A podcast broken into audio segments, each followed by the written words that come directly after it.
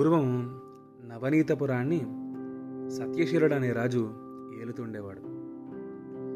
అతడు పేరుకు తగ్గట్టే సత్యాన్ని నిష్ఠగా పాటిస్తూ ధర్మపరుడై ఆదర్శంగా జీవిస్తూ ఉండేవాడు. సత్యశీలుడింట లక్ష్మి యశస్సు ధర్మము సత్యము శౌచము మొదలైనవి ఇల్లు కట్టుకున్నాయని చెప్పుకునేవారు. అంతటి గొప్పవాడు. ఆ రాజు వర్తకం పెంపొందితే దేశ సంపద పెరిగి జనులు సుభిక్షంగా ఉంటారనే ఉద్దేశంతో సత్యశీలుడు ఒక ఆచారం అమలు చేశాడు. అతడు ప్రతి ఉదయము తొలిగా తన ప్రాంగణానికి వచ్చి ఎవరు ఏ సరుకు విక్రయించినా సరే బేరం ఆడకుండా కొంటూ ఆ వర్తకులకు సహాయం చేసేవాడు. వర్తకంలో దెబ్బతిన్న వాళ్ళు అమ్ముడు కాక సరుకు దిగుబడిపోయి నష్టపడిన వారు ఉదయమే తమ సరుకును రాజుగారి వద్దకు వచ్చి అమ్మి తమ నష్టం కొంతవరకు పూడ్చుకునేవారు. నవనీతపురంలో ఒక నిరుపేద బ్రాహ్మణుడుండేవాడు. అతన్ని దారిద్ర్యం పట్టి ఎన్ని ప్రయత్నాలు చేసినా వదిలింది లేదు. ఈ దారిద్ర్యం ఎవరూ కొనని సరుకులాగా నన్ను వదలకుండా ఉన్నదే. దీన్ని నేను వర్తక ధర్మంలో రాజుగారికి ఎందుకు అమ్మరాదు? అనుకున్నాడా బ్రాహ్మణుడు. ఒకనాడు ఆ బ్రాహ్మణుడు తన దారిద్ర్యానికి చిహ్నాలైన చింకిపాతలు చినిగిన గంగోలి చిల్లుల చెప్పులు ఇవన్నీ ఒక మూటలో గట్టి దాన్ని నెత్తిన పెట్టుకుని తూర్పు తెల్లవారకముందే రాజుగారి ఇంటి ముందు నిలబడి దారిద్ర్యం దారిద్ర్యం ఎవరైనా కొంటారా? అని కేకపెట్టాడు రాజుగారు ఆ కేక విని ఎవరో సరుకమ్మకానికి తెచ్చినట్టుంది నా దగ్గరకు తీసుకుని రండి అని భటుణ్ణి పంపాడు. బ్రాహ్మణుడు వచ్చి తన నెత్తి మీద మూట దించి మహారాజా నాకున్నదంతా అమ్మకానికి తెచ్చానయ్యా అంటూ మూట చూపాడు. అలాగా ఆ మూటలో ఏముంది బ్రాహ్మణోత్తమా? అన్నాడా రాజు. దరిద్రం మహారాజా నా సొంత దరిద్రం అన్నాడా బ్రాహ్మణుడు. రాజు ఒక్క క్షణం ఆలోచించాడు. బ్రాహ్మణుడు వర్తక ధర్మంలోనే మాట్లాడాడు.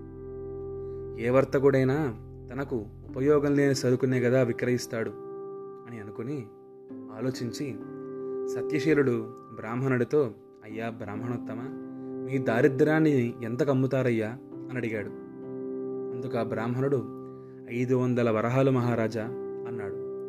రాజు బ్రాహ్మణుడికి ఆ ఐదు వందల వరహాలు ఇప్పించి అతని దారిద్ర్యాన్ని రాజ్యంలో పెట్టిస్తాడు. ఆ రాత్రి రాజు నిద్రపోతుండగా ఒక కల వస్తుంది. ఆ కలలో ఒక దేవతా స్త్రీ లాంటి మనిషి తన ఇంటి లోపల నుంచి బయటకు పోతూ అతని వైపు వస్తుంది. ఎవరమ్మా నీవు?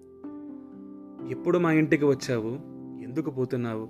అని సత్యశీరుడు ఆమెను అడిగాడు. ఆమె రాజా నేను లక్ష్మిని. ఇంతకాలం నీ ఇంట ఎంతో సంతోషంతో ఉన్నాను. కానీ ఇవాళ నీవు దారిద్ర్యాన్ని కొని తెచ్చి ఇంట పెట్టుకున్నావు. అందుచేత నేనిక నీ ఇంట ఉండదలచలేదు అని చెప్పింది ఆ యొక్క లక్ష్మి. అప్పుడు రాజు నీ ఇష్టం తల్లి నేను రమ్మంటే నీ వచ్చావా? బుద్ధిపూర్వకంగా నీవే వచ్చావు.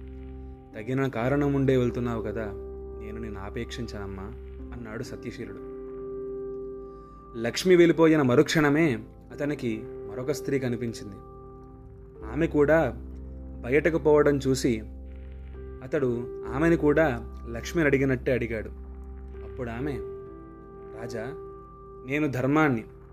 లక్ష్మి వెళ్ళాక నేనుండి నీకేమీ ఉపయోగం లేదు. లక్ష్మి ఉండబట్టే ఇంతకాలం నీవు నన్ను నిలబెట్టుకోగలిగావు అన్నదా ధర్మదేవత. అలాగే న్యాయదేవత కూడా వెళ్ళిపోతూ రాజా ధర్మం లేని చోట న్యాయం మాత్రం ఎలా ఉంటుంది? తర్వాత కీర్తి కూడా రాజు దగ్గర సెలవు తీసుకుని వెళ్ళిపోయింది. తనను అభిమానించిన దేవతలందరూ తనను విడిచిపెట్టి వెళ్ళిపోతున్నారని సత్యశీలుడు అనుకుంటూ ఉండగా మరొక దేవత కూడా బయటకు వచ్చింది. అమ్మా ఎవరు నీవు? ఎందుకు వెళ్ళిపోతున్నావు? అని సత్యశీలుడు అడిగాడు. అప్పుడు ఆమె రాజా నేను సత్యాన్ని మిగిలిన వాళ్ళందరూ వెళ్ళిపోయాక నా మీద నీకు పూర్వం ఉండిన ఆధారం ఇక ముందు ఉండదేమో అని అనుమానంతో నేను కూడా వెళ్ళిపోతున్నాను అన్నదా దేవత. అమ్మా నీవుంటే చాలుననే కదా మిగిలిన వారందరినీ పోగొట్టుకోవడానికైనా సిద్ధపడ్డాను. వారందరూ వెళ్ళడం సక్రమంగానే ఉంది. నిన్ను నమ్మి నేను ఈ రాజ్యాన్ని పరిపాలిస్తూ వచ్చాను. కానీ నీవు వెళ్ళటం మాత్రం సరికాదమ్మా. నా మాట నమ్మకపోతే న్యాయదేవతని అడిగిరా అని ఆ యొక్క సత్యదేవతగా చెప్తాడు సత్యశీలుడు. అతని మాటలు వినటువంటి సత్యదేవత రాజా నీ వల్ల నాకు ఈ అపచారము జరగలేదయ్యా. అందుచేత నేను నిన్ను విడిచిపెట్టిపోను అంటూ సత్యం తిరిగి లోపలికి వెళ్ళిపోతుంది. కొద్దిసేపు గడుస్తుంది. వెళ్ళిపోయిన దేవతలంతా ఒక జట్టుగా లోపలికి వస్తూ రాజుకు కనిపిస్తారు. అందరూ నాతో అసంతృప్తి చెంది వెళ్ళిపోయారు కదా ఏం తిరిగి వస్తున్నారు?